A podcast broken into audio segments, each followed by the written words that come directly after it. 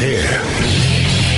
Now, broadcasting from, from the underground command post, deep in the bowels of a hidden bunker, somewhere under the brick and steel of a nondescript building, we've once again made contact with our leader, Mark Levin.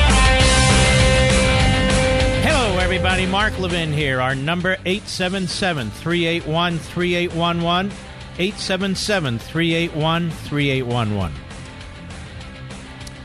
Lots to discuss this evening, and we will discuss it. Um, John McCain. An enormous amount of coverage of his passing, and it will continue for at least another week. He was a great patriot. He was a great military hero. He was a prisoner of war for five and a half years, and they beat the living hell out of him. They broke his bones repeatedly. They hanged him from a ceiling with his arms tied behind his back. And uh, none of us, or the vast majority of us, can't really imagine or can really imagine what took place. And there are others who went through this. I remember Jeremiah Denton. Jeremiah Denton was elected to the Senate from Alabama in the Reagan landslide. Wasn't expected to win, but he won. And he won one term. I remember Jeremiah Denton. He was an evangelical Christian. You may remember him in the uh, the news, later a documentary, where the uh, North Vietnamese and the Viet Cong were trying to use him as a propaganda tool. He was a very senior military official, who had been captured, and he was blinking, blinking torture, blinking torture. He kept blinking during the interview. And our intelligence officials said, Why does he keep blinking? Why does he keep blinking? Because he was blinking in code, Morse code, torture. And there's a man sitting in the House of Representatives today who most of you never heard of before, but the people in Texas have. His name is Sam Johnson. He was a POW for seven years.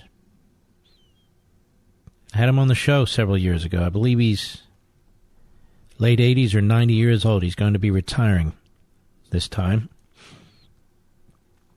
Another great man. All these men, so brave, so courageous. And I think that's why we admire them because we know they love this country like few others do, and they proved it. They proved it. Three weeks ago, I mentioned that Paul Laxalt passed away. He'd been a senator for two terms, he'd been the governor of Nevada.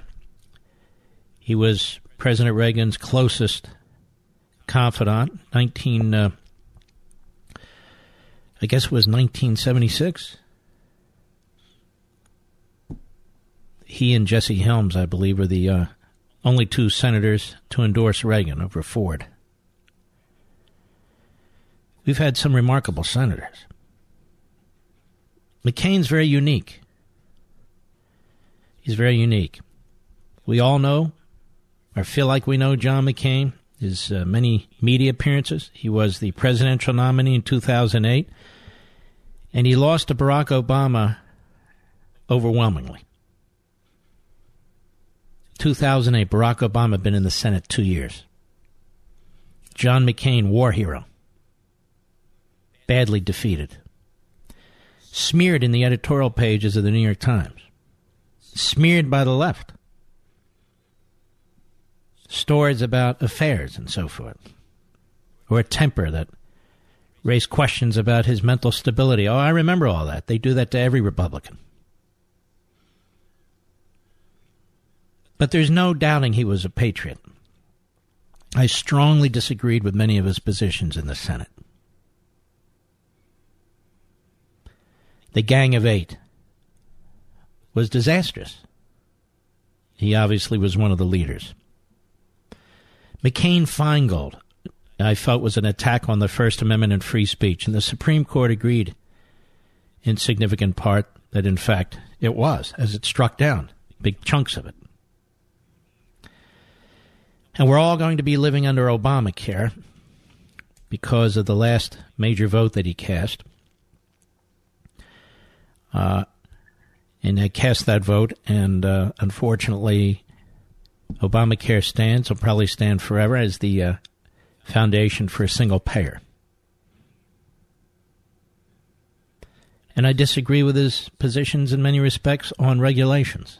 And even though I consider myself a Reaganite when it comes to foreign policy, I believe McCain's support for certain foreign endeavors were wrong, including in Libya, which has become a disaster.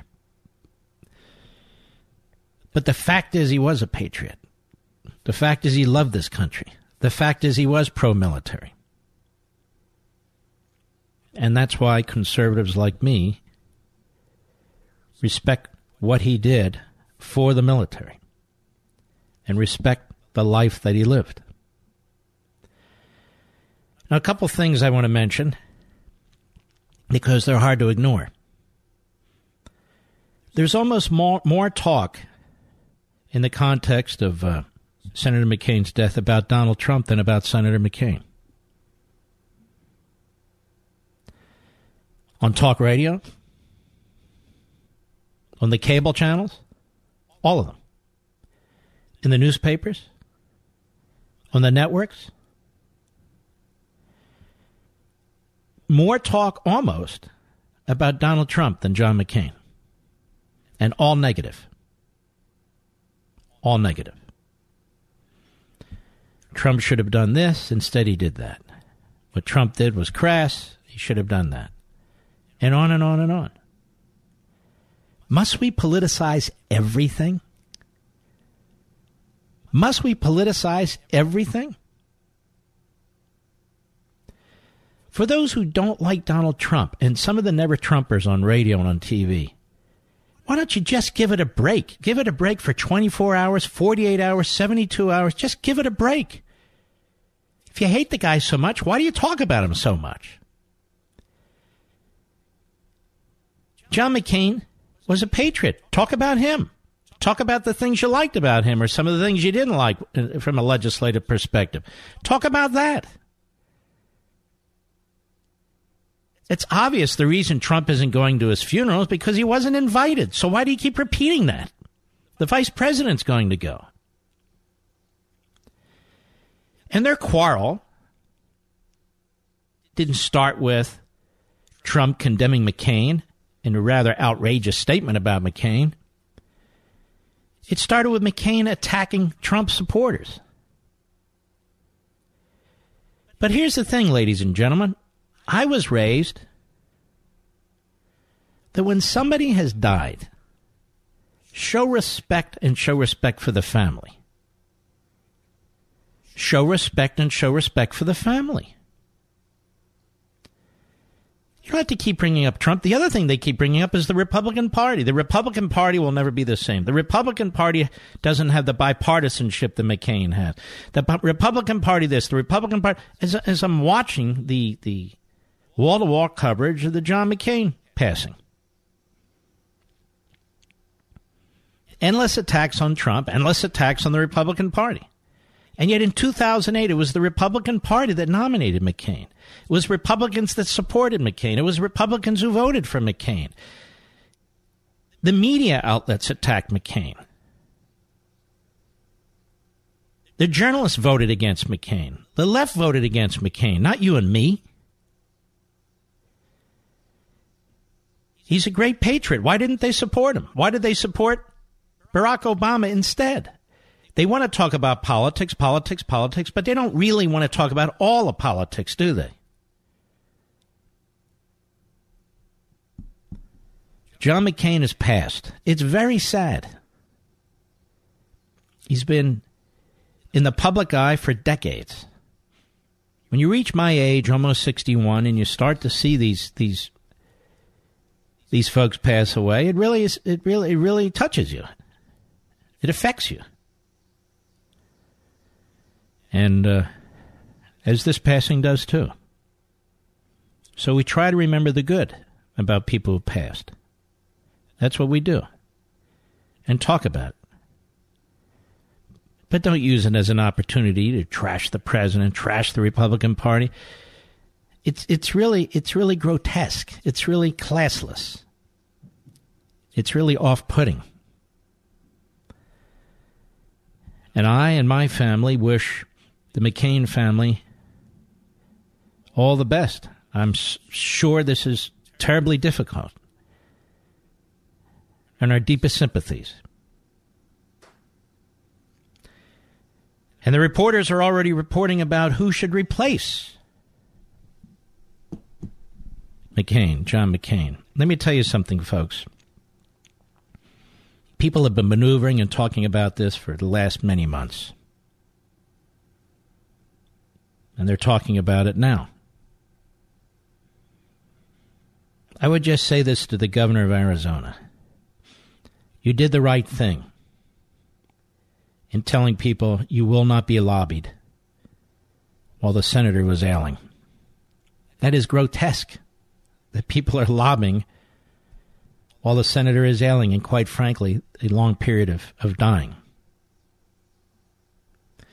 But the speculation goes on in the media. Certain names raised, including the chief of staff to the governor. The governor's up for reelection, including Mrs. McCain, and others I've never heard of before. His former campaign chairman for his presidential race says that he believes that John McCain would have wanted a female Hispanic. I don't know whether that's true or not. I don't understand the point, quite frankly. There's a gentleman who's living in Arizona today who's also a great patriot who also served in the United States military, who also shows courage. And I think it's too early to be speculating about things. And yet they are speculating about things. He's a former lieutenant commander in the United States Navy. He served as staff internist in the Office of T- Attending Physicians of the United States Congress. A very brave man who believes in this country. He also happens to be Muslim and Syrian. And his name is Zuhdi Jasser. I'll be right back. Mark Levin.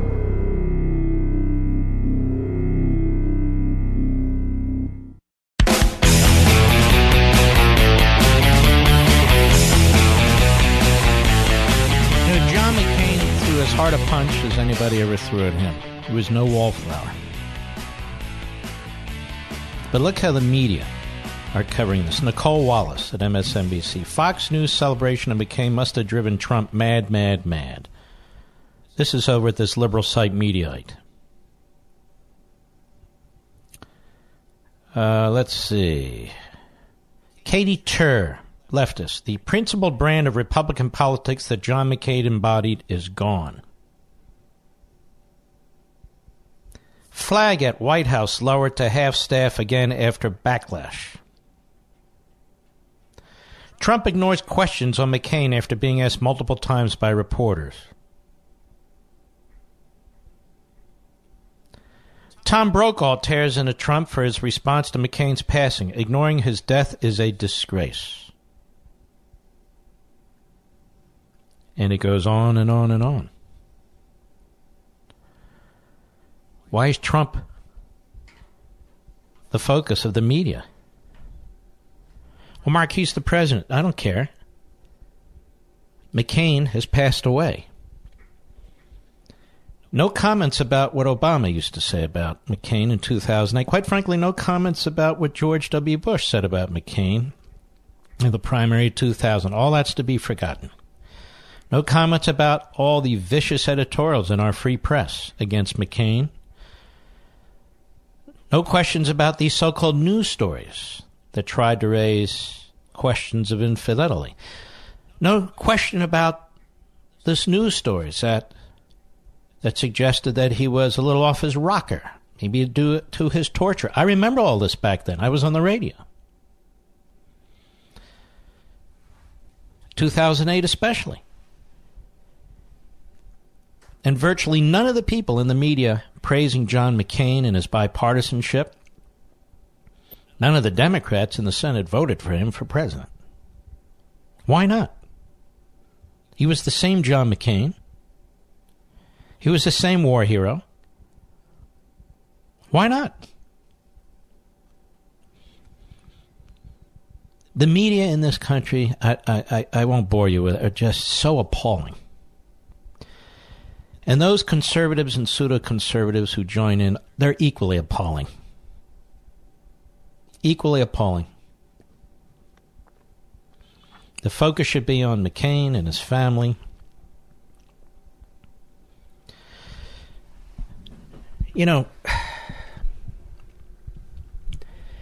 sometimes I watch the television news and I wonder if I'm living in the same country. Really. I wonder if I'm living in the same country. Does anybody really think Nicolle Wallace of MSNBC is in a state of mourning? Excuse me, is in a state of mourning for John McCain? Or Katie Tur on MSNBC? Does anybody really think she's in a state of mourning over John McCain? Or most of these media types? Tom Brokaw. And so many others. And they're offended. They're offended by Donald Trump. Because this is about Trump, after all. You know, it's about Trump. Not a McCain, but Trump. All right, I don't know what else to say about this. Um, this will be going on for quite some time uh, until uh, until the next news cycle. Well, it'll be going on for multiple news cycles throughout the next many days. I'll be right back.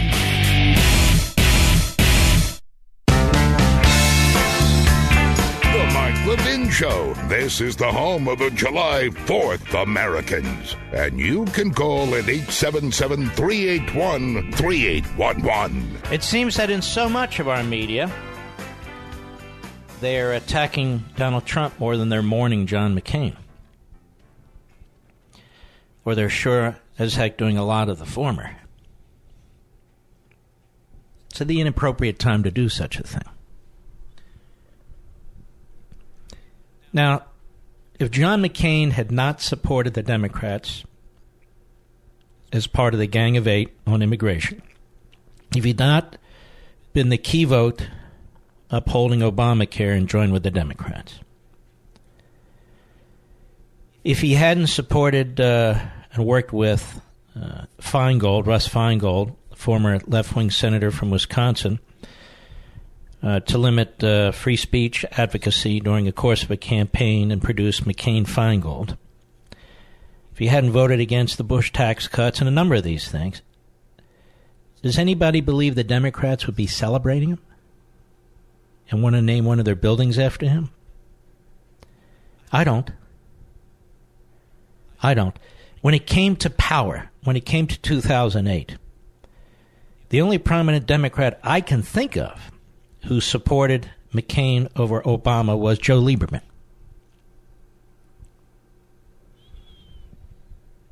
And I don't remember if he was in or out of office. With Joe Lieberman. The usual major newspaper editorials and their editorial boards supported Obama over McCain. A Little bit of context is important. The people who supported McCain throughout his career were Republicans, and in many, many cases, conservatives. That's where that stands. And as I say, there's there's all this speculation now about who the governor will appoint. So this is in the air, it's in the news, you can read it, you can see it yourself, and I just want to point out, as I said earlier, there's a gentleman who lives in the Phoenix area.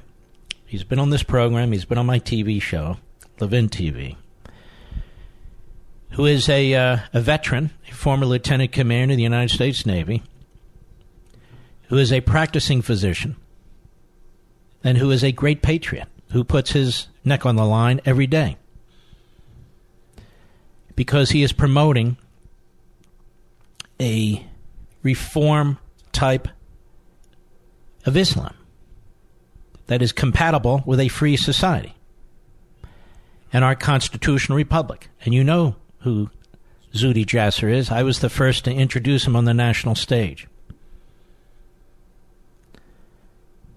For all the talk about the Republicans opposing Muslims, for all the talk about Republicans trying to put in place immigration limits and standards that are, they say, incorrectly on the left and in the media, aimed specifically at harming Muslims, I think Zuhdi Jasser would be an outstanding choice to serve in the United States Senate. I really do. Nobody asked me I haven't communicated it with anybody directly. I'm just saying it publicly since all the speculation's out there already. And most of the speculation's about rhinos, quite frankly. There's another guy in uh, Arizona who's terrific, former Congressman Shadegg. Outstanding. Absolutely outstanding. So the left and the media are using the uh, very sad event of McCain's death to trash the Republican Party and to trash the president. It's really grotesque. And it will continue for some time now. Now, ladies and gentlemen, believe it or not, there was actually a very thoughtful and intriguing piece in Politico by a guy by the name of Josh Gerstein. And this is something I think you're going to want to hear. But test me on that. Take a listen. The headline is Sleeper Case Could Torpedo Mueller Report. It might even keep the spe- special counsel from sending a report to Congress, shaking Democrats' hopes that such a document could provide the impetus for impeachment proceedings. Oh, what's this all about? I wondered. A little noticed uh, court case stemming from the apparent murder of a Columbia University professor six decades ago could keep special counsel Robert Mueller from publishing any information about the Trump campaign and Russia that he obtains through a Washington grand jury. The substance of the case is entirely unrelated to Mueller's investigation into whether any of President Trump's associates aided Russia's efforts to intervene in the 2016 election, they write. But if a Washington appeals court set to hear the murder related case next month sides with the Justice Department, sides with the Justice Department, and rules that judges do not have the freedom to release grand jury information, we used to call this 6E information, that is usually kept secret. It could throw a monkey wrench into any plans Mueller has to issue a public report on his probe's findings. Lawyers following the issue said, now let me just slow you down. Grand jury information is supposed to be secret. It is a secret proceeding. The individuals providing testimony do not have lawyers present. It's considered very, very unfair for those proceedings to be made public because two sides are not heard. Only one side, the government. And so we have a case here where the United States Department of Justice is insisting that not only should not grand jury information be released involving a case that's more than 60 years old, but that judges do not have the power to order the release of such information. Now, this is remarkable because Robert Mueller reports to the Department of Justice.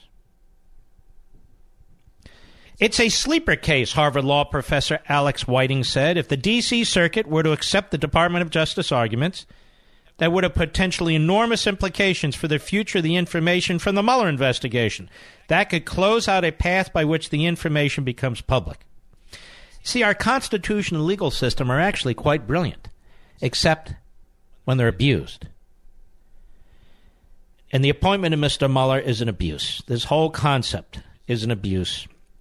This use of a grand jury to try and get a president of the United States is an abuse. This use of a report, much of which is based on grand jury testimony, to try and impeach a sitting president is an abuse. The case at the appeals court was brought by attorney and author Stuart McKeever, who has spent decades investigating the disappearance of Jesus Galindez, a Columbia University professor and political activist who vanished in New York City in 1956. His body was never found, but there are indications that he was kidnapped and flown to the Dominican Republic where he had been killed.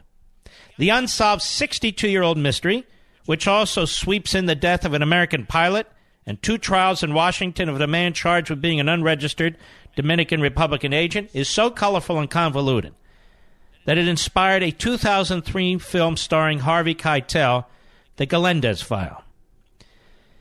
Now, attorney McKeever, 82, wants a judge to release secret testimony given to a D.C. based grand jury that investigated Galindez's disappearance.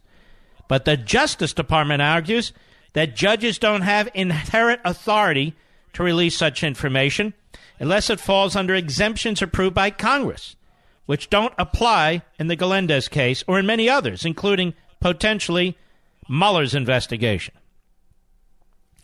I've been on the journey almost 40 years to tell this story, McKeever said Sunday in a phone interview from his South Carolina home. The Justice Department does not want the case to break the dam. The arguments in McKeever's case next month will take place at the D.C. Circuit Court of Appeals in Washington, just two floors above where Mueller's grand jury meets. A spokesman for Mueller's office declined to comment on whether his team is tracking the McKeever case, but one lawyer closely following the Trump Russia probe said Mueller's allies are aware of the problems the McKeever case could cause for the special counsel. Quote, there are people who are interested in the options open to Mr. Mueller and his investigation, who recognize the potential significance of this case, said Philip Lacovara, an attorney who served as a prosecutor in the Watergate special counsel team. By the way, who didn't? They're all over the place. It certainly could complicate matters, and I'm thinking, complicate what matters? Is not the special counsel supposed to deliver his report to the Deputy Attorney General of the United States? He doesn't deliver his report to Congress. So why would it complicate Mr. Mueller's situation? It would make it impossible, or at least legally impossible, practically it probably got leaked, for Mr. Rosenstein to release the report to Congress. The ball would fall in his court. But why is it complicated for Mr. Mueller? Unless he has planned all along to develop a, an impeachment report. The article goes on. If the Democrats win control of the House in November, the whole debate is likely academic. In that scenario, the House Judiciary Committee could subpoena any report as part of an impeachment inquiry. A judge would likely approve the request because of a D.C. Circuit ruling in 1974 that approved transmission of a report to the House on President Richard Nixon's actions in Watergate. Uh, it's if Republicans keep the House and there's no such subpoena that the McKeever decision could take on added importance. At issue is a federal court rule that governs grand jury secrecy and lays out several exceptions permitting disclosures. There is no exception in the rule that explicitly authorizes a report to the public or to Congress for potential use in impeachment proceedings, nor should there be. The idea that a federal prosecutor, rather than bringing charges against a president because he cannot, would then pile up charges in a report for the purpose of having that president impeached is a grave misuse of power and misapplication of resources. Now, the law used to appoint independent counsels in the 1980s and 90s had a provision for such a report to Congress and was the mechanism used for the 1998 report that led to the impeachment of President Bill Clinton. However, that law expired in 1999. Mueller was appointed under Justice Department regulations that are similar to the earlier statute, but there's no provision in those rules that ensures secret grand jury testimony can be made public, as there was under the old independent counsel law. Trump lawyer Rudy Giuliani has said Mueller's office is preparing a report on his findings, but the exact mechanisms by which it would be disclosed is unclear. Experts on grand jury secrecy say the public assumption that Mueller can simply publish his conclusions could be wrong, especially if the appeals court sides with the Justice Department in the McKeever case next month. The question of how information obtained by Mueller in his investigation will ultimately become public is a pressing one. And it's a complicated question, said Professor Whiting of Harvard. And adding to the political drama around the McKeever case, the judges drawn to decide it, the three judge panel announced by the court last week leans Republican. That means nothing, which is unusual since most of the D.C. Circuit's active judges are Democrats. And that's because, ladies and gentlemen, what uh, Obama did and Harry Reid did and the Democrats did in the Senate was they packed that court. They added three more seats, as I recall, so Obama could appoint them. You believe that? In addition, the panel will include the appeals court's only Trump appointee, Judge Greg Katsas. Also assigned to the case, Judge Douglas Ginsburg, a Reagan appointee, and Judge Sri Srivatsan, I guess, an Obama appointee. The McKeever case is already affecting another politically sensitive disclosure fight, a pending request from CNN for access to records of various grand jury court battles during the Clinton years. Last week, the Justice Department agreed to release a special master's report from one of those cases. The report detailing an investigation into alleged grand jury leaks did not mention Brett Kavanaugh, the Trump Supreme Court nominee, and it goes on. So CNN is trying to take down Kavanaugh, of course. CNN is trying to take down Kavanaugh. CNN has had no interest, really, in the Russian collusion on the Hillary side, anything to do with the Russian esp- uh, the uh, Hillary espionage activity, nothing to do with any of that. CNN has been flat-footed, of course. I'll be right back. Mark Levin.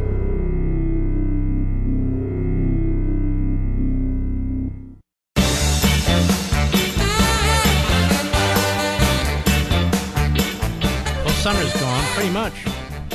But not the sunspots, the brown spots, the UV damage to your face, neck, and shoulders. Introducing Genucel's brand new Sunspot Corrector and Chamonix's limited time summer repair sale. Roseanne from Akron, Ohio says, In just days, I saw a lightening of dark spots on my cheeks, and I'm ordering more right now. And just like Roseanne, if you click or call right now, you'll get the Genucel Sunspot Corrector absolutely free just for trying Genucel for bags and puffiness today. Finally see those stubborn sunspots vanish, even the ones you had for years.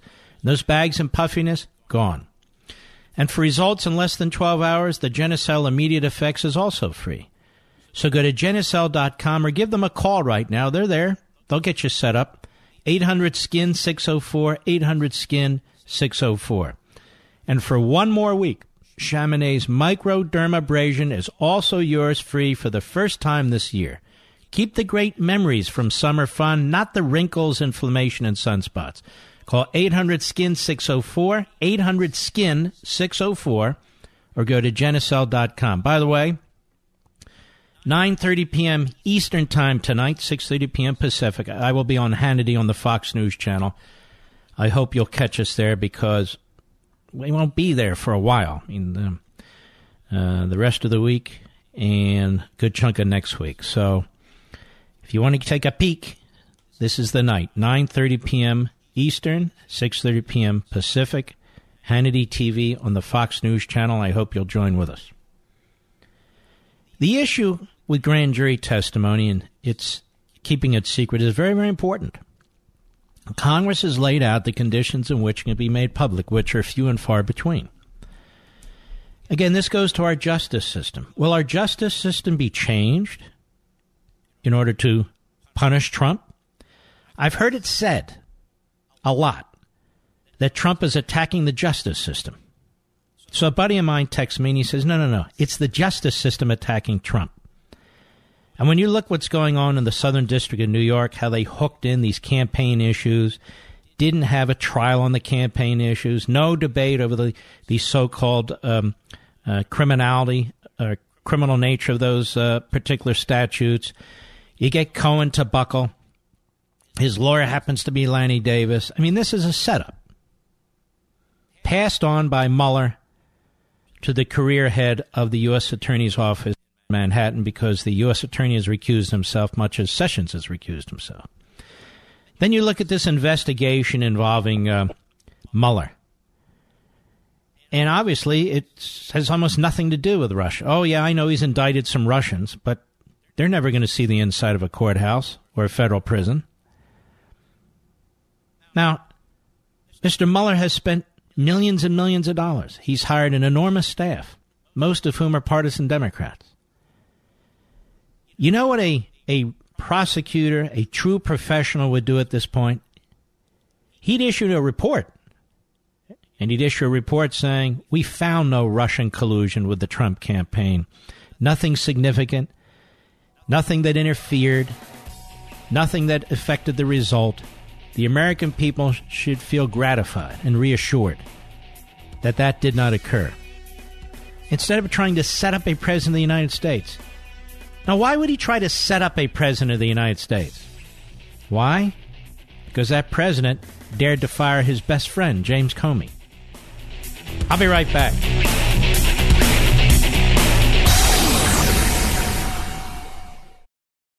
He's here.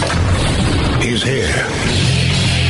Now, broadcasting from, from the underground command post, deep in the bowels of a hidden bunker, somewhere under the brick and steel of a nondescript building, we've once again made contact with our leader, Mark Levin. Hello, everybody. Mark Levin here. Our number 877-381-3811, 877-381-3811. We are broadcasting on our backup system. We have an ISDN line, but apparently it's not working that great, so we're now broadcasting. Am I allowed to say, Mr. Producer? On our main internet line. Modern technology. We don't have a third backup. So uh, if I'm blown off the air, it'll be the longest silent prayer in American history. anyway. There is a piece by this uh, website called Axios, A X I O S. And they point out a number of things that uh, the Republicans are concerned about that if the Democrats take the House, what's going to happen? And you really need to listen to this. So they obtained a spreadsheet, they write, that circulated through Republican circles on and off Capitol Hill, including at least one leadership office, that meticulously previews the investigations Democrats will likely launch if they flip the House. Now, I can assure you this document the Republicans put together, which was leaked by one of these Republicans to the media, will now be used by the Democrats as their actual list. So uh, here's what the Democrats plan, the Republicans believe President Trump's tax returns. Th- this is what you're going to get if you don't vote. Trump family businesses and whether they comply with the Constitution's emoluments clause, including the Chinese trademark grant to the Trump organization. These are all phony, but it doesn't matter. They take up time. Trump's dealings with Russia, including the president's preparation for his meeting with Vladimir Putin, the payment to Stephanie Clifford, a.k.a. Stormy Daniels, James Comey's firing, Trump's firing of U.S. attorneys. Oh, I see. Republicans aren't allowed to remove Democrat U.S. attorneys. Trump's proposed transgender ban for the military. Treasury Secretary Steven Mnuchin's business dealings. White House staff's personal email use. Cabinet Secretary travel, office expenses, and other supposedly misused perks. Discussion of classified information at Mar a Lago. Jared Kushner's ethics law compliance. Dismissal of members of the EPA board and scientific counselors. The travel ban. Family separation policy. Hurricane response in Puerto Rico. Election security and hacking attempts. White House security clearances. The spreadsheet catalogs more than 100 formal requests from House Democrats this Congress spanning nearly every committee.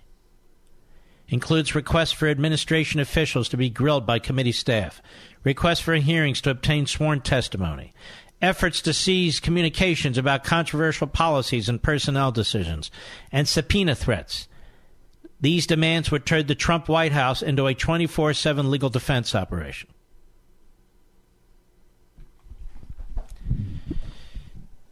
Now, is this what you want out of your government? These sort of kamikaze tactics? Because they're coming if the Democrats win the House of Representatives. And notice that they don't give a damn about actually governing either. It's all about power. They have the mentality of the average thug in Venezuela or Cuba or you name it. Power at all costs. And the media will back them every step of the way because they're one and the same ideologically. We had a great show Sunday night. We had a great show. And uh, two young ladies. And um, they made some great points about this, too. College campuses, academia, in the media, and so forth. Candace Owens, Katie Pavlich. I hope you caught it. But this is what's going to go on. So if they don't muster the votes to impeach Trump, should they win a majority in the House, or if they decide rather than impeach Trump, let's keep that impeachment hanging over his head while at the same time really just slamming him day in, day out, day in and day out, and weaken him for the next election. This is what the Democrats do when Republicans win. There's not a Republican who's won the presidency that the Democrats haven't tried to take out. I want you to think about that. They succeeded with Nixon. They tried to take out Reagan on Iran Contra. They, tried to take out George W. Bush from day one, claiming he was an illegitimate president, you may recall, because he won the Electoral College but didn't win the popular vote. And then they went after him over the uh, the Iraq War, that he lied about intelligence. One after another after another. Mark, what about Bill Clinton? Well, Bill Clinton was later held in contempt by a federal judge. That's how serious his offense was. And his offenses occurred while he was in office. Paula Jones brought a civil suit. But Clinton's criminal activity, perjury, suborning perjury, and so forth, obstruction, that all occurred in the course of the civil suit. And his conduct in the Oval Office with Lewinsky, again, occurred while he was President of the United States. These weren't presidential prerogatives. The president firing James Comey is a presidential prerogative. No prosecutor has a right to ask the president about it. As a matter of fact, no member of Congress has has any power to ask a president about it. It is a actual power that a president must have to appoint people and to fire people. That's what's meant by a presidential prerogative. And the president has to protect that prerogative against all comers in order to protect that office for the next president. The one after that, ad infinitum. So these comparisons, I, I saw uh, one of my favorite sites, The Federalist, a gentleman there trying to make a comparison with Clinton. There is no comparison with Clinton, none whatsoever, even though the Democrats and the media try to do it. There's no comparison. And uh, and also you have within the federal government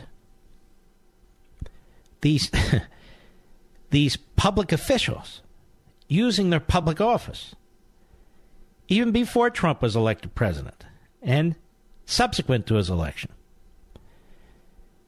law enforcement intelligence trying to destroy him, his family, his staff, trying to prevent him from becoming president of the United States, and as president, trying to prevent him from actually being able to be president of the United States. Has anybody ever seen that before? It's like the Southern District of New York with their uh, cockamamie campaign charges. I'm asking for a list of candidates who've ever been criminally charged and successfully tried on these counts that Michael Cohen pled guilty to. Who are they? There aren't any. There aren't any. We'll be right back. Mark Levin.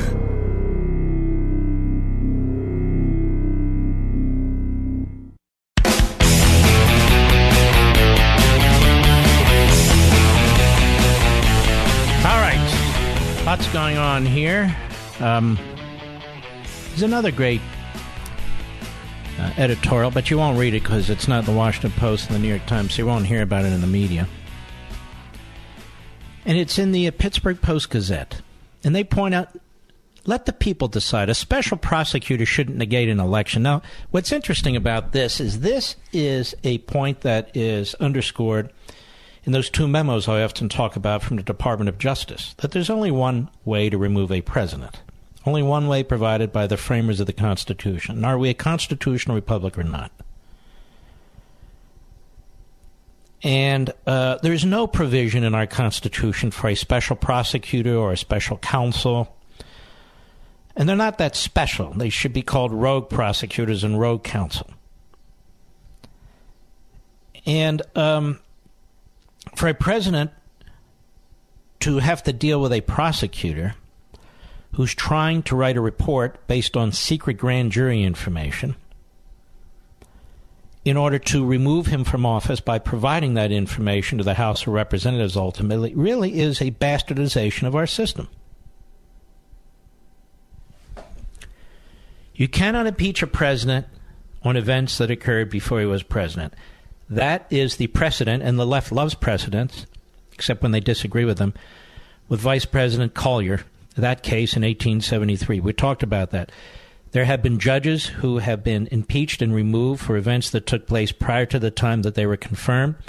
But in one notorious case in particular, that nominee as a judge withheld information from the Senate Judiciary Committee, so they, they didn't learn about it.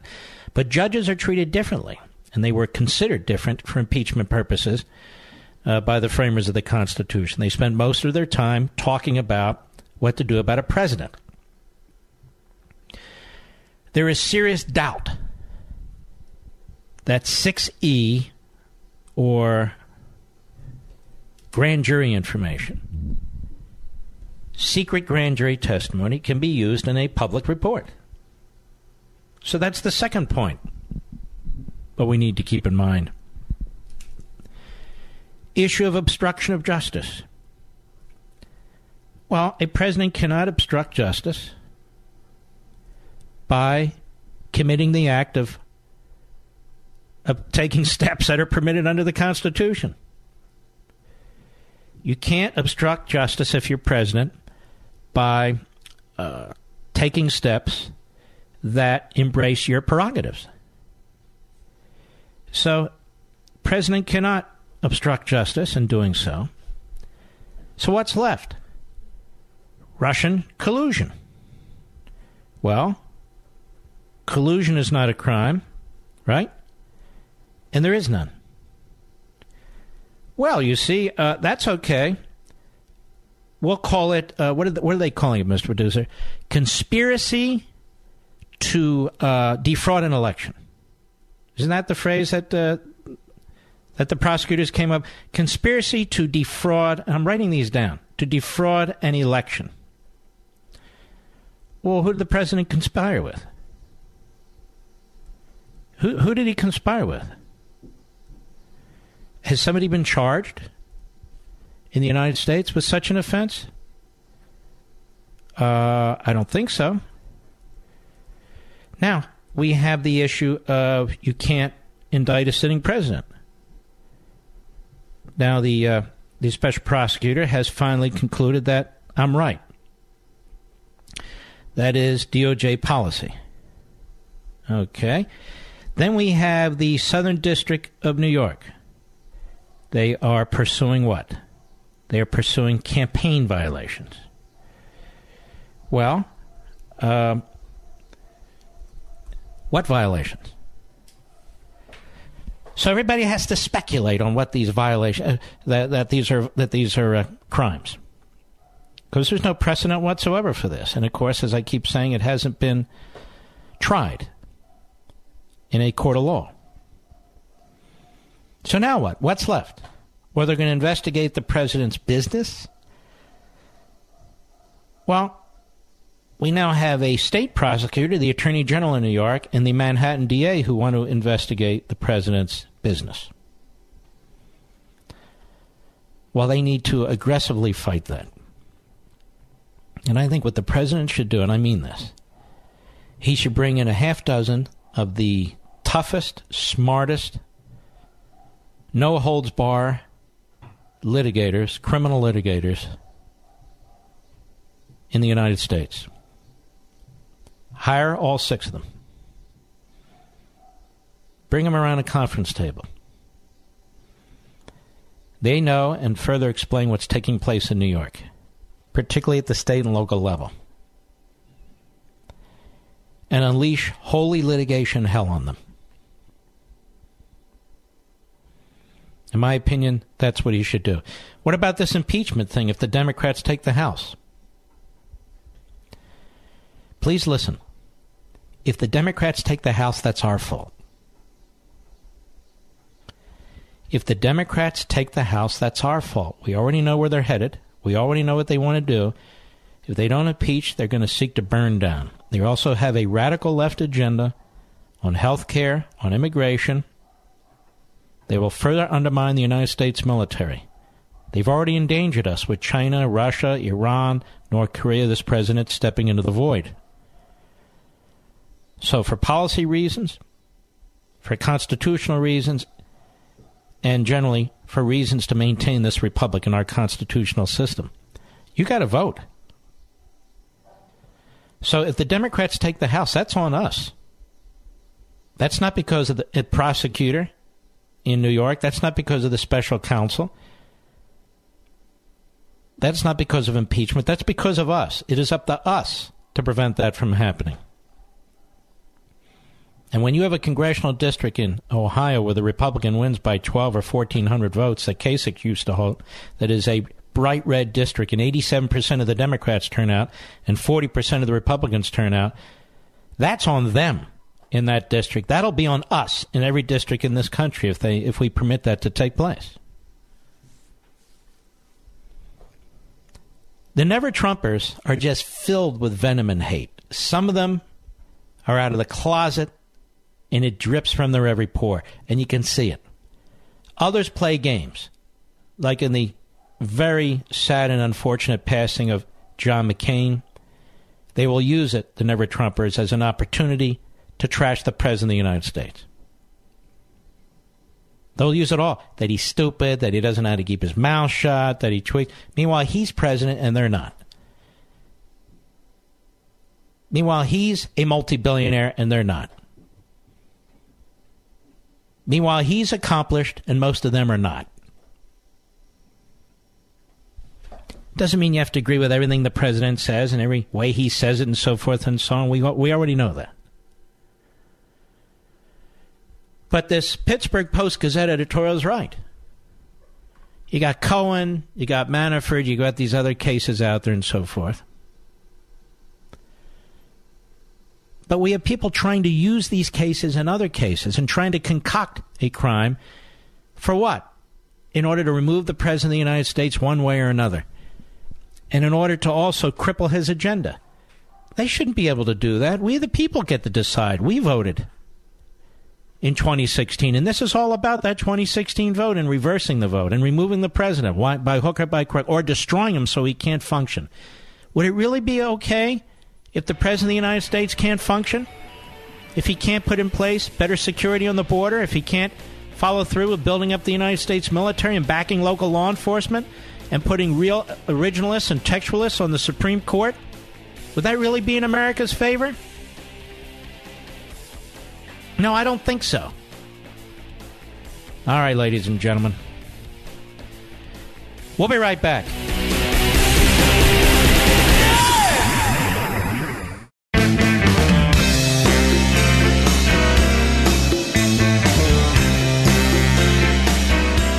This is the nation's town hall meeting, and you can join in at 877 381 3811.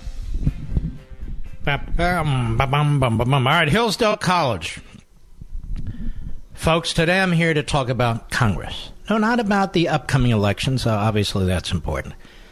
To talk about Hillsdale's groundbreaking new online course, Congress, how it used to work and why it doesn't. And that title right there sums up why you need to take this course.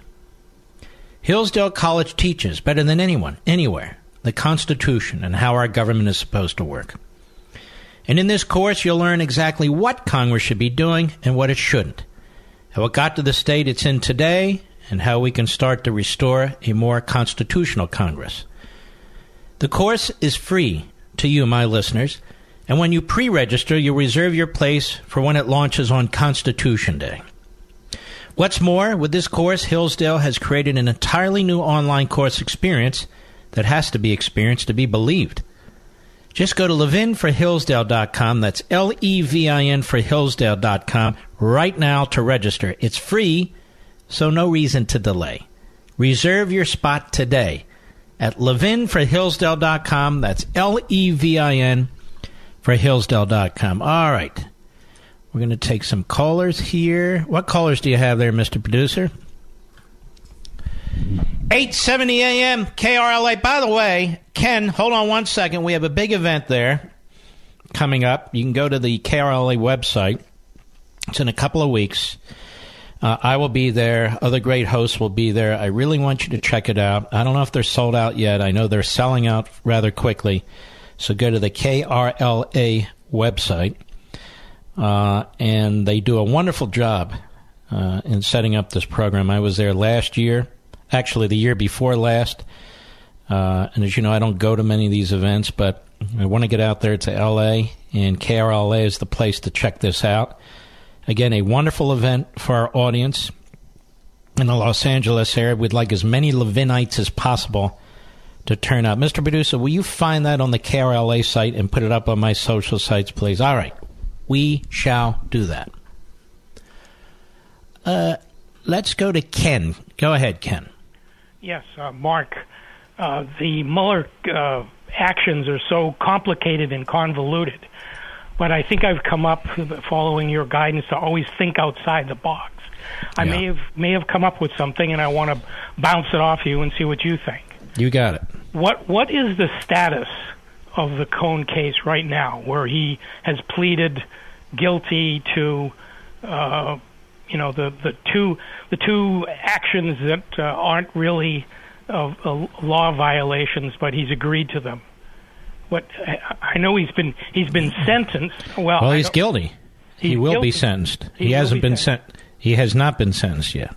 And he's looking. He's looking at uh, uh, r- roughly what, like forty months of of time or something like that? Well, I don't know. I mean, I hear three to five years. Three to five years. Mm-hmm. Why couldn't? Why at this point in time can't the president commute his sentence? Yeah, but why would he? Well, to get to get him to, in effect, at least from a public relations standpoint, and possibly force a decision. I know you've been lamenting the fact. No, no, no, no, no. That would only build the brouhaha for impeachment and claims of cover up and obstruction and all the rest, none of which they are. So I don't see any reason to do that. This guy uh, Cohen is a liar. He's a reprobate. He's a tax cheat, and um, they can use him all they want. How? Uh, in the in I don't know in the federal case. Remember, if a president commutes somebody's sentence, pardons them, and so forth, that's only good at the federal level. That doesn't affect state or local laws. I realize that, but this is a federal case. Yes, but I'm saying that it doesn't matter because they can't prosecute the president. Uh, the state and local governments, they can bring charges. It would be a political victory if if the uh, if it was challenged and and and the and sir, we're not. Uh, he's not interested in a political victory, and I don't know that it would be a political victory. Uh, the point is, and, and judges are, uh, you know, they can come out of left field. You don't know what's going to happen with a particular judge. Okay, well, to me, if if, if I don't know what further actions Cohen has has agreed to, what he's doing, or whether it's his uh, his uh, uh, quote conviction. President can't control that. No, I understand, but but if the if he if Cohen gets his even his four, three to five years uh, commuted, then I'm still trying to understand why the president should commute his three to five year sentence. I'm not. I'm not clear on this. Okay, to force to force uh, a a determination as to whether the two things that Well, how does that how does that force a determination when he just cleared the slate for the guy? well, I don't know what what else. Uh, Once a president does that, there's nothing to take to court. Well, but but but we don't know what Mueller wants him to do. That's the Well. Mueller doesn't want him to do anything. It's the Southern District of New York. Okay. Uh, then you know You're, public- you're, you're, you're, you're, no offense, you're confusing a number of things here. The the fact is that there's no there's no benefit for the president doing what you suggest, none. okay. And you got these these hack uh, prosecutors, these uh, elected prosecutors in Manhattan and eventually in Albany, and and they want to take a shot at it. Their their real aiming their aim is at the uh, Trump organization, Trump Foundation, and ultimately Trump's taxes. That's how slimeball these people are. Thank you for your call, my friend, Patricia, Frankfort, Kentucky, XM satellite. Go. Yes, sir. I watched your program last evening with the two young ladies uh, On Fox, about- yes. on Fox, uh, talking about college and how to try to get conservative speakers to the college level. But I feel like we need to start in the elementary schools because once they get to college, it may be too late. That uh, conservative values and teachings need to be Well, the only problem is it's a little more complicated. Those are government schools, and you're right. And the way to address them, I was president of an organization called Landmark Legal Foundation. The way to address them is through tax credits, competition, vouchers, homeschooling, charter schools, and so forth. You have to break them up. You can't just walk into a public school or a government school and say we demand this, this, this. The universities and colleges, while many of them are state controlled or state affiliated, it's not that it's easy to do it there, but it would be easier to do it there. So uh, I, I agree with you. These battles need to be fought at every level. But um, what'd you think of that show? I liked it. They were very impressive young women, and they speak well to their um, to them themselves and to their generation. And we, hopefully, more of their peers will listen to them. All right, my friend. Thank you very, very much. I appreciate it. Let's see. John, Detroit, Michigan. Uh, how are you, sir? Hi, Mark. Thanks for taking my call. Yes, sir. Uh, enjoyed your show too, uh, Life, Liberty, and Levin last night. Thank I thought you. it was really interesting that you asked both of those ladies um, what made them conservatives, and they were very articulate in what they shared. Yes. I don't think if you asked a liberal what makes them a liberal, they could even, you know, explain it. But anyway, That's a good question point. for you. Uh, question for you. So, uh, say after the election, uh, Sessions is dismissed, and Trump recess appoints a new AG. Um, hopefully, his initials are ML, but we won't go there. That right won't now. happen, but thank you. Um, so, if a new AG is appointed, can he take over the case, the Mueller case from Rosenstein? Why not? Good. I'm glad to hear that because then he could take over the case The answer is yes. And Uh, just and- Sessions recused himself as an individual. A new individual coming into the position of attorney general, there's no need for that individual to recuse him or herself. So he could take over the case, and he could limit the scope of Mueller to, say, Russian collusion. You know, wrap up your case and make your report. He could. And if Mueller doesn't do that, he could be fired for insubordination or whatever. But Now, he can be fired. Period. yeah, at least he could, uh, you know, rein him in, um, limit the scope of. The, the, so the the issue isn't whether these things can be done. The issue is the the way the media have stacked the deck, the way the Democrats have stacked the deck, and many Republicans from a um, from a press and p- public relations point of view. And you may think that has nothing to do with anything, but it does. It has had a big impeachment issue and also uh, the election issue. But maybe after the election, you bite the bullet and you let the chips fall where they may. Yeah, I think people have. Um, it's baked in. People think Sessions is going to go after then, and he points a new uh, AG that's you know he he can rely on, and and he and he starts doing some work in the Justice Department. Hey, one other question for you. Um, yes, sir. Do you think um, that these tactics by prosecutors, you know, these intimidation, this extortion, these you know bankrupting people, taking away their liberty, do you think any of these tactics need to be reined in? Yes. You know, it, it's very rare that a prosecutor is held accountable for. Let, let me explain a couple of things real fast. The way this is supposed to work when you have cases that involve a president of the United States, the Attorney General of the United States is supposed to sign off on these. That means Rosenstein is signing off on this stuff. There is no reason that Sessions can't be involved in what's going on in New York. That has absolutely nothing to do with interference in the campaign uh, by the Russians and Trump, does it? No. No. So the question is who's in charge of what's going on in the Southern District of New York? There's no reason uh, the Attorney General of the United States can't be in charge. And there's no reason he should be signing off on this stuff. The Deputy Attorney General of the United States is in charge of what Mueller's doing because the Attorney General recused himself. So when people say, you know, the Trump guys, they turned around their lawyers two and three days, the issue of uh, subpoenaing a president, this is what they're offering, take it or leave it. Why does it take Mueller two, three, four weeks? Because Mueller is working with Rosenstein, his boss, to figure out what to do.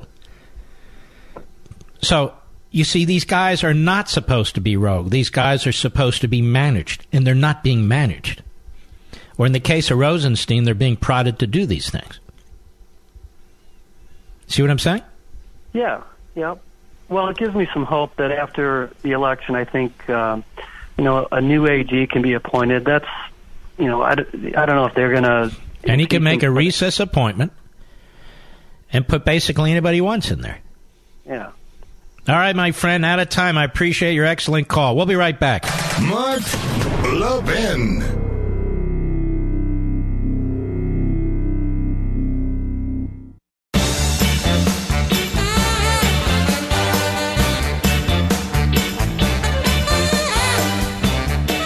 Friend come up to me the other day, and this friend says to me, You know what? I've tried the Super Beets. I've tried the Super Beet product, and it really does work. I've been using it for the last six days. Now, what is this friend talking about? And that's true. Take one atom of nitrogen and bond it with one atom of oxygen. You've just created nitric oxide. That is a miracle molecule your own body makes that fuels your cardiovascular health and keeps you vibrant. So, as we age, our bodies need help with this important process. Super Beets by Human has harnessed the power of nutrient enriched beets to create a superfood that actually helps your body make more nitric oxide on its own. So, it's all natural. One teaspoon of Super Beets daily supports your cardiovascular health and blood pressure levels, giving you natural energy without a quick caffeine kick or sugar high. Now we're talking real, healthy, natural energy for those of you who need it, and even those of you who aren't sure. Stephen from Illinois says taste is pleasant, as is the increase in energy. Great caffeine substitute without the negative caffeine side effects. I want you to try this. So here's what we're going to do call 866 205 4907 or go to superbeets.com slash Levin, L E V I N, and find out how you can get a free 30 day supply of Super Beets and free shipping with your first purchase. Feel the one plus one equals boom effect of Super Beets. Call 866 205 4907. 866 205 4907. Or go to superbeets.com slash Levin today. It'll give you a good kick of energy. And that's what nitric oxide is all about. It's natural, but it helps you create more of it in a natural way. If you feel tired, exhausted, a little down, or if you just want to maintain a decent energy level. This is the natural way to do it. Healthy, natural energy. 866 205 4907 or go to superbeets.com slash Levin, L E V I N, today. Don't forget, I'll be on Hannity at 9.30 p.m. Eastern, 6.30 p.m. Pacific. Cindy, Fort Myers, Florida, on the Mark Levin app. Go right ahead, please. Hi, I just want to say how much I appreciate you and appreciate your program. It's, it's Thank very you. helpful. Thank you. And um, my question is, is could you explain why it is classified that scope memo that Rosenstein gave to Mueller that Judge Ellis insisted on seeing before he pr- proceeded on the trial with Manafort? Well, we can only guess. why it- We we can only guess that they provided certain intelligence information uh, that they got through, uh, you know, who knows what, some kind of surveillance, um, whether it's wiretaps or other forms of eavesdropping or uh, texts or letters or emails, phone calls, that they had some kind of information uh, that would later be added right to the scope because they didn't have it originally and approved by the deputy attorney general to try and uh, convince the judge that uh, the scope of their investigation was legitimate. That's just my guess. Okay. Well, it- I can't imagine what it is, but who knows? okay. Well, thank you very much. All right, you take care. Bruce Ohr is supposed to be before Congress tomorrow. Remember him? Associate Deputy Attorney General of the United States, who served on the Deputy Attorney General staff. That would be Sally Yates, left wing hack Obamaite. And there's a lot of important questions that Bruce Ohr needs to be asked. For instance, your wife worked for Fusion GPS and worked on this opposition research. To what extent did you share information? Did she with you? And what did you do with that information? We have many, uh, lots of evidence of many communications between you and Peter Strzok. Peter Strzok being the uh, counterintelligence top investigator over there at the FBI, since fired. What was your relationship with him? What information did you share with him, and did he share with you? What role did you have in using the dossier that your wife helped work on uh, to get to the FBI to put in their application for the FISA warrant? How about Peter Strzok? What did you share with him? How about your boss, Sally Yates? Was she aware of your activities? Was she aware of your of your wife's role? Was she aware of your relationship with Mr. Strzok? Did you brief the Deputy Attorney General of the United States? How about Mr. Strzok? Did he do the same? There are myriad questions that can be asked Mr. Ohr and should be asked Mr. Ohr. I'll be right back.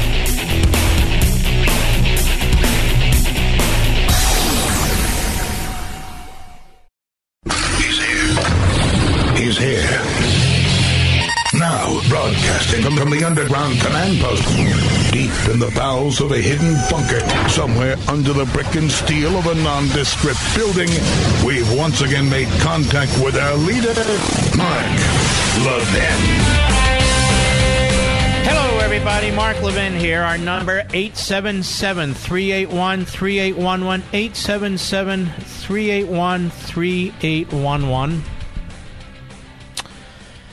We have some interesting audio for you.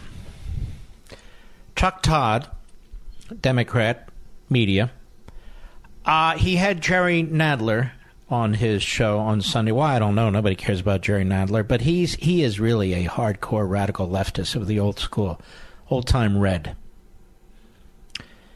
And apparently, back in 1999, uh, he was very vocal uh, about um, arguing that Bill Clinton couldn't be impeached for obstruction of justice, that a president cannot be impeached for obstruction of justice.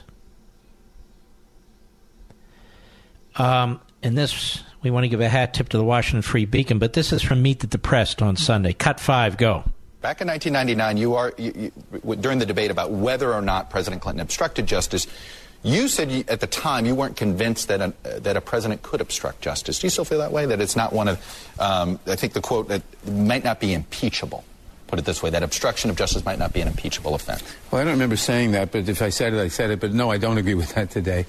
Obstru- a president. Oh, he doesn't anybody- agree with it today because, of course, tables have turned. That was Clinton. This is Trump. So, of course, uh, he has no uh, real consistent morality. It's just power for power's sake. Go ahead.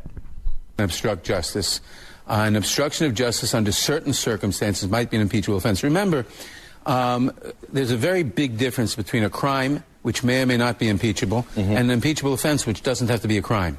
An impeachable offense. So wait, there's some crimes that the president could commit that you would think is not impeachable? Yes. Like what? Absolutely. The affairs? Well, these well- campaign finance. This wouldn't. to Whoa, you, whoa, whoa, uh, dummy. An affair is not a crime. Ask uh, Clinton unless you turn it into one. No. This guy's really kind of dumb, to be honest with you. A speeding ticket, you know, uh, something like that. You wouldn't impeach a president over that. Anyway, go ahead. That, that might, because it implicates uh, uh, subverting the election process. But you're you're skeptical. It sounds like. I, I don't know. I haven't Okay. studied that. But certainly, I said at the time that perjury with regard to a private sexual affair did not threaten the constitutional order, is a crime, but was not an impeachable offense. No, but perjury, lying to a federal judge, is what took place in a civil case. We know it's a crime. As a matter of fact, after the impeachment trial failed in the Senate, that federal judge, Susan Weber Wright, the chief judge, the chief district judge in Little Rock, Arkansas, took up the matter of Trump of uh, what's his name, of Clinton's um, lying during the deposition. She held him in contempt. Clinton did not challenge it. Clinton agreed to it. Clinton was removed from the Arkansas bar for eight years. Clinton had to pay a penalty. Clinton was removed from the Supreme Court bar. Clinton did not want a trial because then more dirty laundry would come out. I just want to make this clear.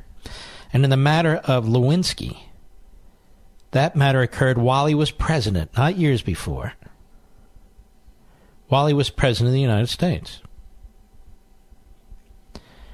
And he lied about it to a grand jury through a video. He stupidly agreed, or his lawyers did, uh, to cut this kind of interview deal with uh, Ken Starr's staff. But that said, when he had it, he lied, flat out. Go ahead. regarding an attempt by a president to uh, uh, to subvert the constitutional order to aggrandize power probably would be an impeachable offense. All right. All right, so there you have mumbo jumbo. Mumbo jumbo. But uh, Chuck Todd on Meet the Press uh, has a wonderful reporter by the name of David Brody, who I know I consider a friend uh, with the Christian Broadcasting Network, and he really is good. And let's listen to this back and forth with Chuck Todd. Cut four, go.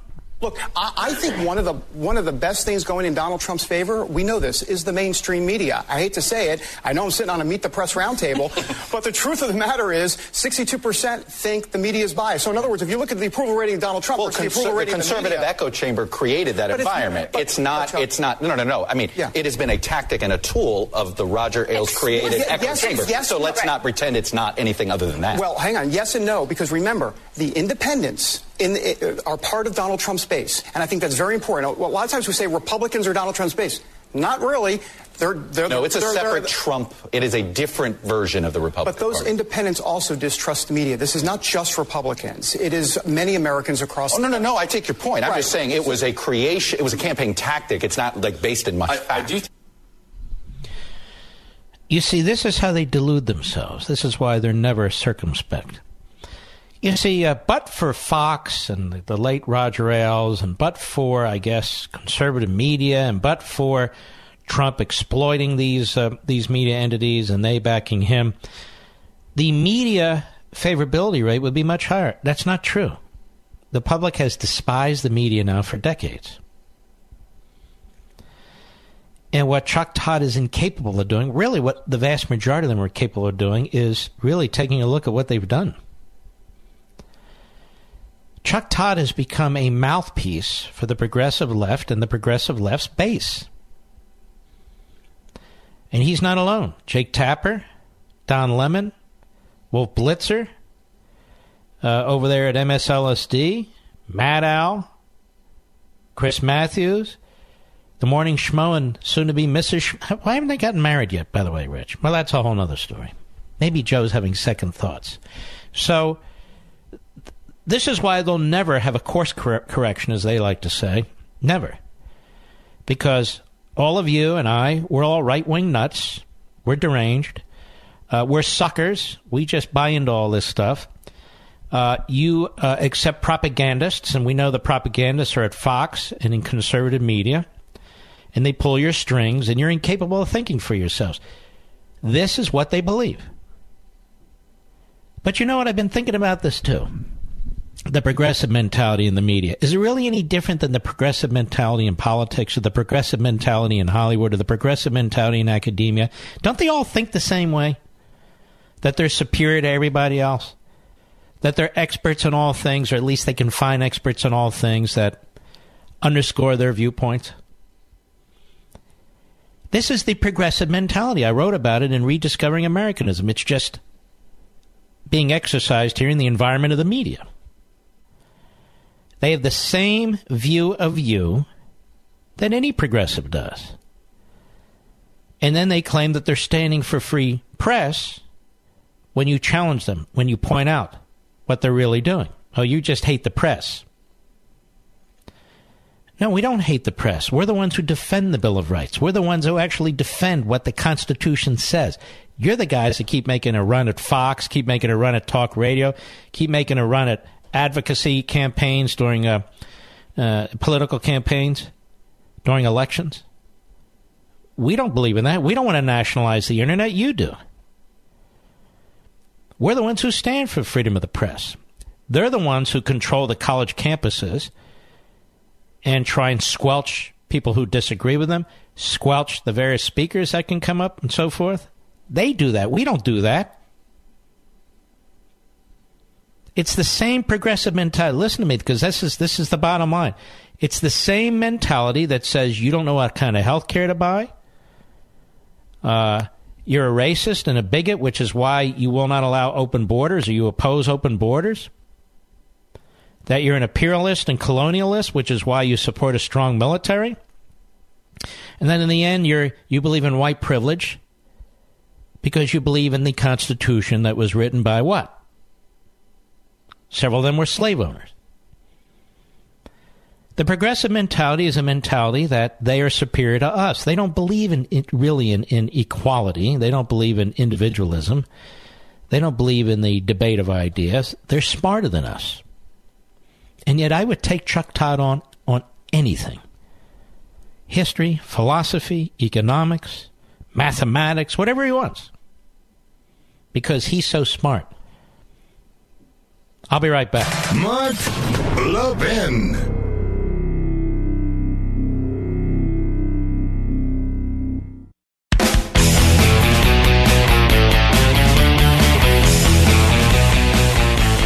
Oh, yeah.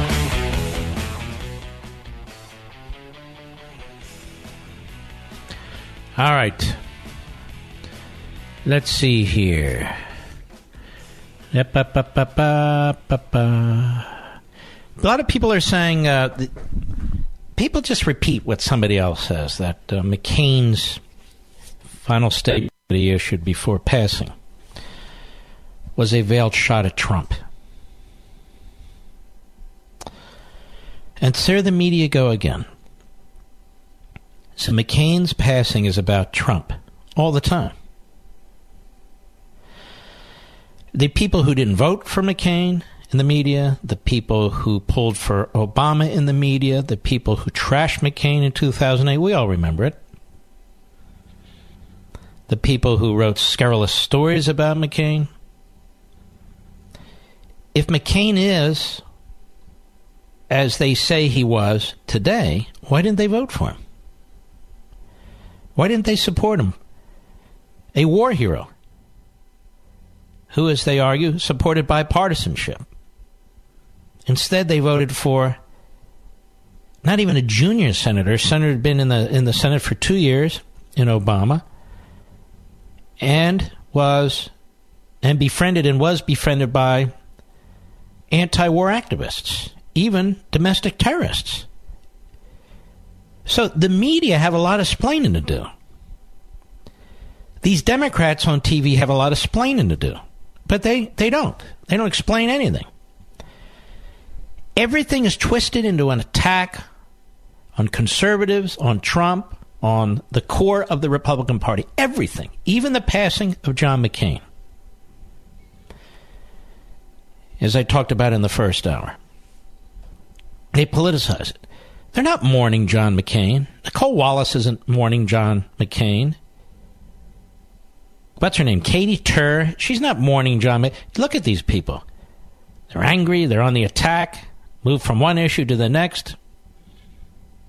And now, in the case of McCain, it's more attack, attack, attack, attack. Why won't the president attend his funeral? Because the president was basically told he can't. And he shouldn't.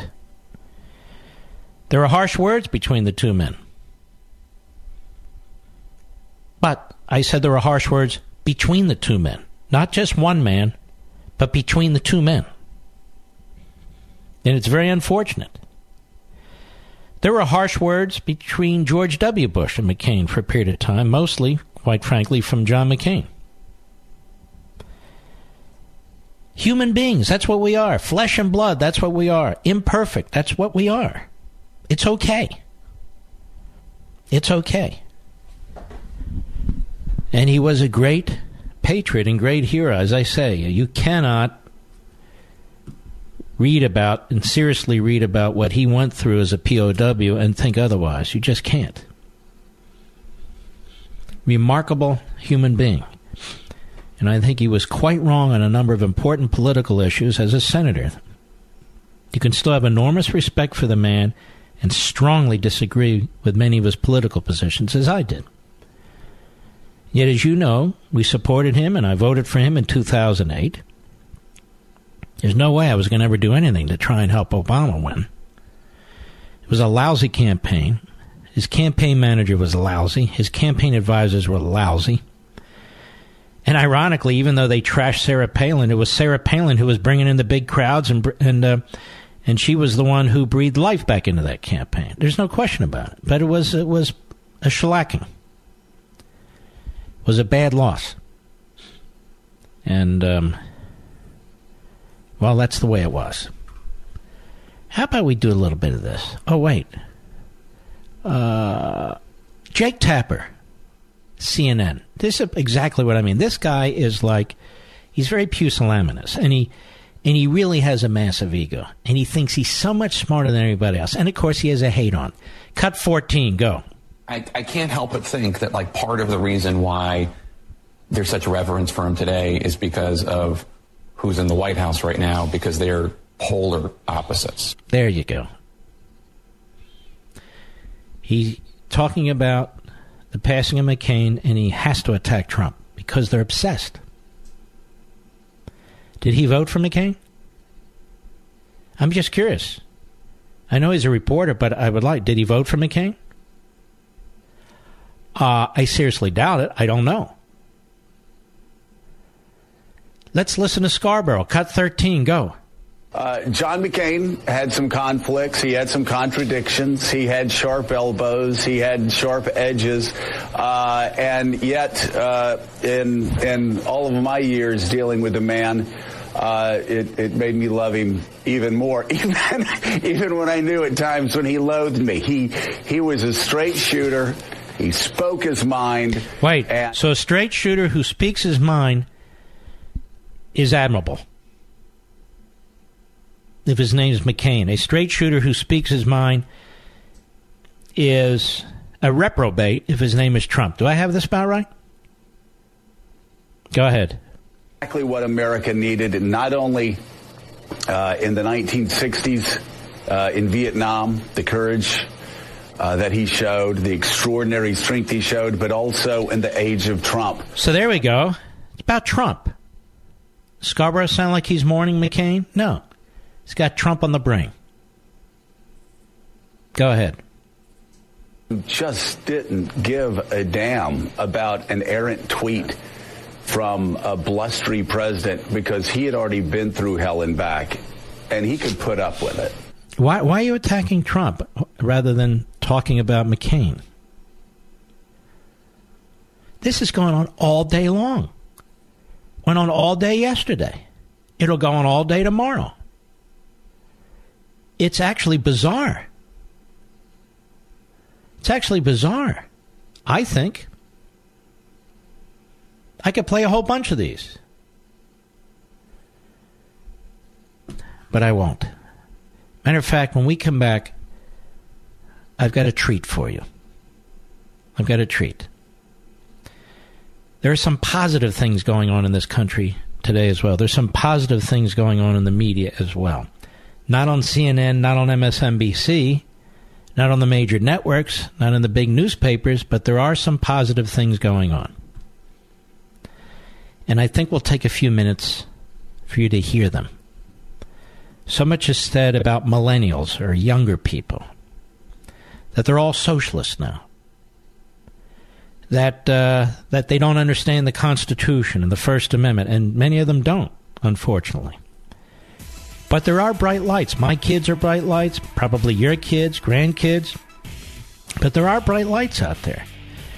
And rather than allowing the progressive media, the Praetorian Guard for big government, to tell us who we should listen to and watch and who we shouldn't listen to and watch, we're going to listen to and watch whom we wish to. And I want you to hear two of these young people when I return.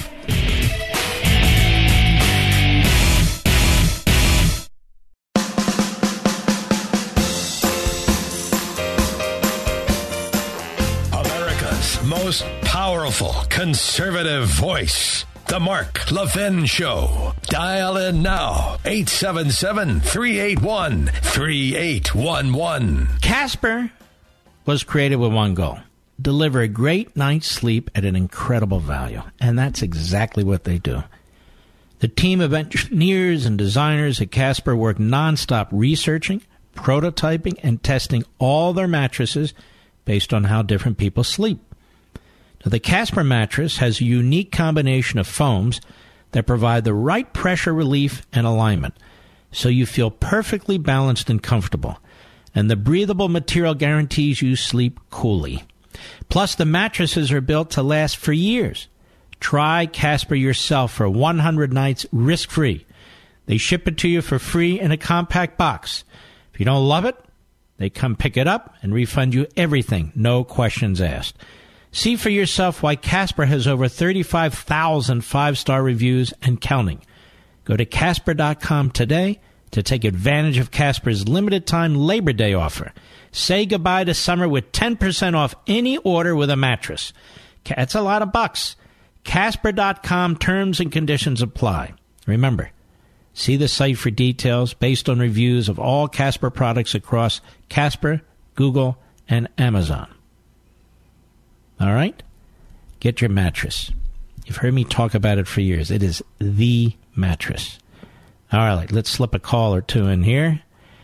Let's go to Bianca, Las Vegas, Nevada, the great K Dawn. K D W N. Go. Hi, Mark. Nice talking to you. And I to just you. Want to say, I just want to say thank you for all you do and to your staff.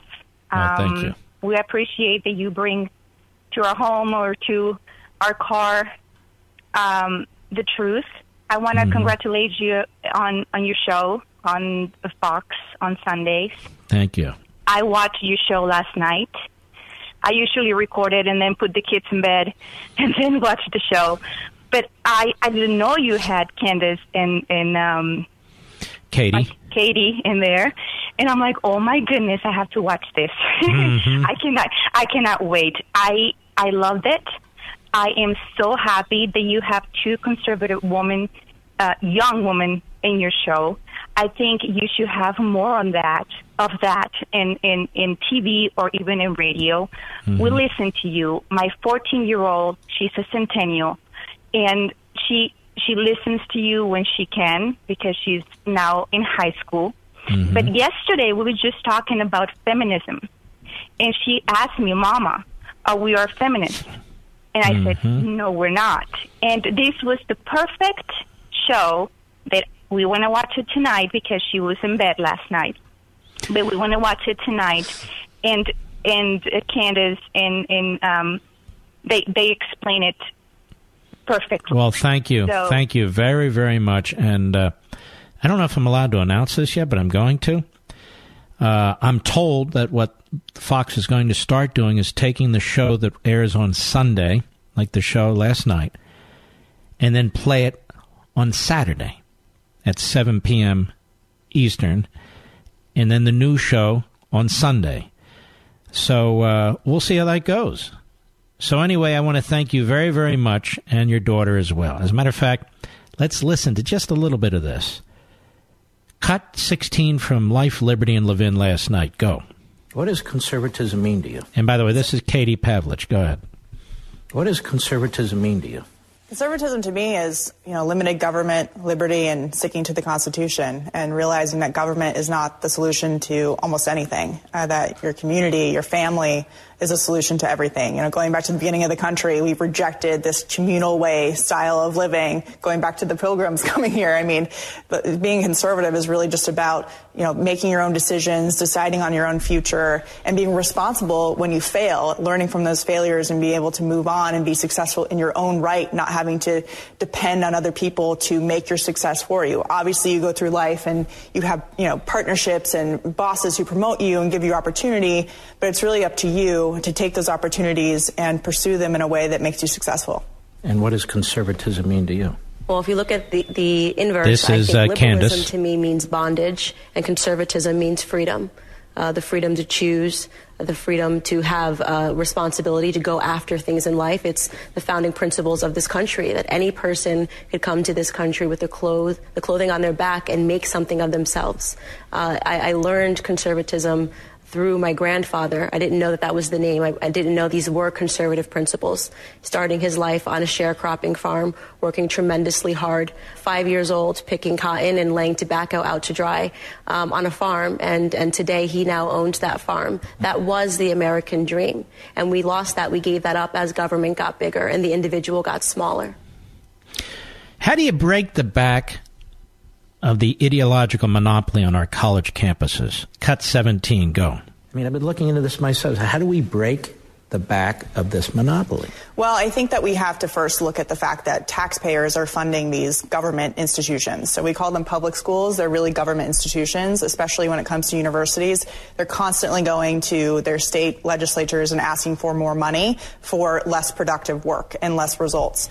The universities on the public level, the government level, are not responsible for anything that they put out. So they don't care if you go for four years, five years, six years, as long as you're paying them money. They don't care if you get a degree in sociology. They actually probably prefer that. Um, but there's no results. They're not trying to get people a job. Um, so how do we change that? First, you talk to your state legislatures about how the universities are taking all of your tax money and they're not actually producing any real world, res- world results of students who can then go get real jobs instead of being $100,000 in debt over a women's studies So pull degree back the funding? pull back some of the funding, look at what, you know, what they're spending their money on. When I was in college, I would go on a radio show every single Thursday and expose what was happening inside the universities, inside my classroom, what my professors were saying inside the classroom, what they were spending money on. I remember they built a fake border wall across campus and they were Oh, preventing a students. Yeah, they were preventing students from getting to, to class. And those are the things that student fees are going towards. That's what parents are paying for. That's what taxpayers are footing the bill for. And so exposing that from the inside out is important because alumni can look at it and say, I'm no longer going to give my money to these universities. I'm going to give them to conservative organizations instead that are actually making a difference on campus. Suing universities is key too because they think that they're not going to be held accountable by anybody. But when they're infringing on the rights of, of students, uh, organizations like FIRE have sued on behalf of students. ADF, uh, ADF has also sued to say, look, you think you can bully students out of their First Amendment rights by bringing conservative speakers here to simply offer a different point of view? We're not going to put up with that anymore. Their constitutional rights apply on campus and off campus. To Candace Owens. How do we break the back of this ideological college monopoly? Or did I already do that? Yeah. Uh, cut 18. Candace Owens and Katie Pavlich. Media wants to divide us. Go ahead. They have entire groups that discriminate. You know, they have up in Colorado a group that's called Students Against White Supremacy, and they target Turning Point students. Mm-hmm. They accost them in bathrooms, and they yell at them, and they call them white supremacists simply because they believe in free markets and capitalism. This is the sort of thing that is happening on college campuses across the United States. And do you see this bleeding into the media? I mean, you watch CNN and MSNBC and some of these other platforms, the hosts, and not just the hosts, the nature of the guests they invite or their regular contributors. I saw you, I think it was on MSNBC, with this fella Dyson, and obviously you, you, wouldn't ta- you wouldn't take any of his stuff. He's a Georgetown University professor. I assume he's tenured, and this guy's full of rage. Right. And he, it, it's always white, black, and white and black, and he's a popular guest on MSNBC. I assume he sometimes shows up on CNN too.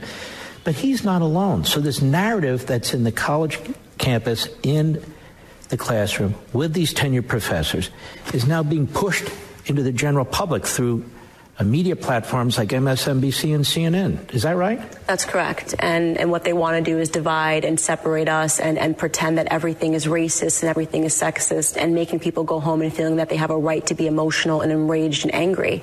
And that's exactly why I do what I do, is to present a different perspective that people haven't heard, a more realistic perspective of what's actually going on. I did not grow up in a racist country. Mm-hmm. Okay, that's just false. And there are many students that believe when we start our events on college campus, I say, how many of you believe that America is more of a racist country today than it was in the 1920s? Hands will go up. They actually believe that they are living in a country that is more racist today than it was when our grandparents were coming up, it, than it was when we had Jim Crow laws, and it was when we had slavery. They say it's just shifted. It's a different kind of racism. Well, I have to say that I've been waiting years for Michael Eric Dyson, Professor Dyson, to meet his match, and I was so happy to see you take him on because for years I have listened to him and watched him promote that garbage that he does on MSNBC and in his classroom. He's not the only one. Sure, right. But what I would say is, it's not just an African American professor, you can have white professor, whatever it is, it's the same narrative. But I would say when they're pushing it out onto the airwaves outside of their bubble of the university, they're more exposed. And people can see their arguments being made and realize that they don't stand up in the real world, which is why these types of professors only exist on college campuses because they can't survive outside of that. Their arguments don't hold up, their principles don't hold up. And yes, they are indoctrinating students, but the good news is that a lot of them get out of school and get into the real world and realize they were lied to, they wasted a whole lot of their money, and that they're actually more conservative than they thought before. See, Chuck Todd, this is the problem, and this is the poison of the media, as Pavlich and Owens pointed out. It's not because of Fox, it's not because of conservative media outlets, it's because of you. What about Trump and political correctness? Candace Owens, cut 19, go. Now, Candace, you've mentioned President Trump a few times. I have. In a very excited, positive way. Tell me why. I absolutely love this president. Um, I think that what he did in this country was the most necessary thing uh, by killing political correctness. Uh, we were losing this country, and everybody was too politically correct to tell us that we were losing this country. He stood up on a platform and he started telling the truth. Um, and it was timely because when you look at what's happening in Europe, um, I think that we would have suffered some of the same consequences that they're suffering if we hadn't had somebody who was tough and willing to take the hits from the media. In this respect, you're talking about immigration immigration. I'm, t- I'm talking about immigration and, and other things too. Standing on a platform and saying to black America, what do you have to lose? Having everyone in the media interpret that as racism when in fact what's actually been happening to the black community is racist. The Democrat policies that have been inflicted in the black community are racist. When you talk about the welfare system, um, Lyndon B. Johnson and the proliferation of the welfare state and his Great Society Act, right? Those are the things that were racist. Trump was actually telling us, you guys are losing. So his courage and his strength is what I admire and the results that he's already brought to this country in the 18 months that he's been in office. And I saw a recent poll where his popularity in the black community mm-hmm. is not only rising, it's like 36%. That's higher than any modern Republican president that I'm aware of. You're getting me excited right now. I'm going to do a backflip. So, yes, that is exactly correct. And, and despite, the word here is despite. Despite every single day, uh, we have CNN, MSNBC, racist, racist, racist, trying to get black people in line. But here's the thing results. Pretty good, don't you think? These ladies are unbelievable. That's from uh, Life, Liberty, and Levin last night. By the way, Florida. By the way, Florida, this is the eve before Election Day tomorrow for your uh, Republican primary for governor. I cannot more strongly encourage you to get out and vote for DeSantis. Ron DeSantis is the real deal. Putnam pretends that he's that DeSantis is a creation of Washington. Putnam has spent almost his entire professional career in Washington. He went back to Florida to run for Secretary of Agriculture. He's got all big sugar behind him. He's run a zillion dollars in ads trying to trash DeSantis. DeSantis served his country in two theaters. He's not a creation of Washington. He went to Washington to try and change it as others did. And he is a patriot, and uh, uh, I hope, I hope, because I have a property in Florida too. I have family in Florida, my parents, but even more than that, he's a great guy, and you have a wonderful opportunity to have a uh, an outstanding nominee uh, to take on the Democrat in the general election for governor. A lot of us don't have those choices. So I'm going to strongly encourage you, if you're listening to me in all the towns across Florida, please don't expect somebody else to vote and carry the water for you.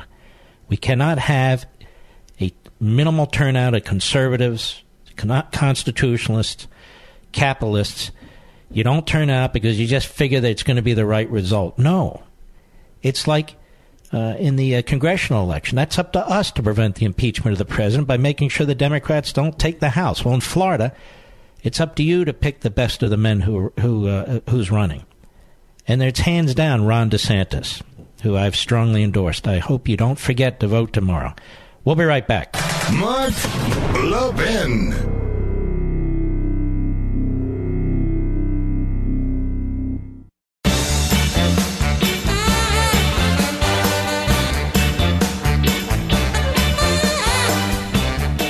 Bum, bum, bum. Don't forget, ladies and gentlemen, uh, about 40 minutes, Hannity on Fox.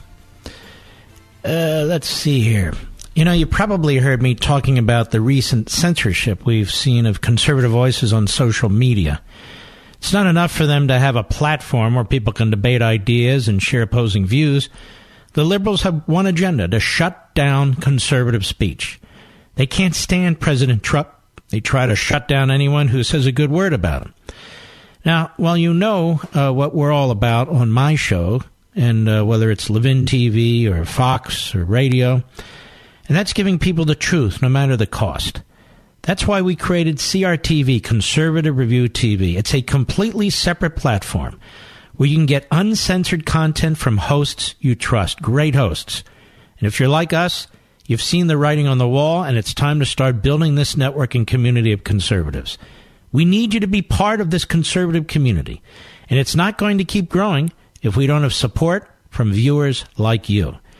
So we're giving everyone access to CRTV for 30 days absolutely free. So, let me do something that's very rare. 30 days absolutely free CRTV access. How about a Levin surge? As many of you as possible. Let's see if we can massively expand Conservative view TV, and you'll be able to watch all these wonderful hosts. And after 30 days, you'll make your decision. So give us a call at 844 Levin TV, 844 L E V I N TV. We'll have you all set up in five minutes. Matter of fact, let's do something that's not only worthwhile for you, but let's do something that's funny. Let's flood the toll free line and sign up and get your 30 days free. And you can check it out with your own two eyes. That's 844 Levin TV, 844 L E V I N TV. And by the way, it really is worth it. And we have great hosts. It's a great network. Uh, you don't have to be stuck with MSNBC and CNN and all the rest of that crap. And it is crap. Susan, New York City, the great WABC. Go. John, oh, I, John McCain. I got involved with um, his campaign in 2000, the Straight Talk uh, Express here in New York. And people maybe don't realize that you know there was a huge effort to keep him off the ballot, to even run in the primary. And when I heard that, I just felt compelled. When I heard his story, I you know, didn't really understand like how much the patriots like him had suffered, um, you know, trying to protect our country against communism. And when I did get involved, you know, he inspired me a lot to like get out of my own comfort zone and do more where I could. Um, so I'm just always think of him as a patriot. But I also feel a little disappointed that somehow he couldn't bury the hatchet with President Trump like he did with President Bush and Obama, and that they were both, you know, at fault. I, I, you know, it's always a two-way street when All right, Susan, there's a lot of truth to what you say, my friend, but I have to go. We salute our armed forces, police officers, firefighters, and emergency personnel. I'll see you in 30 minutes on Fox on Hannity TV. God bless each and every one of you.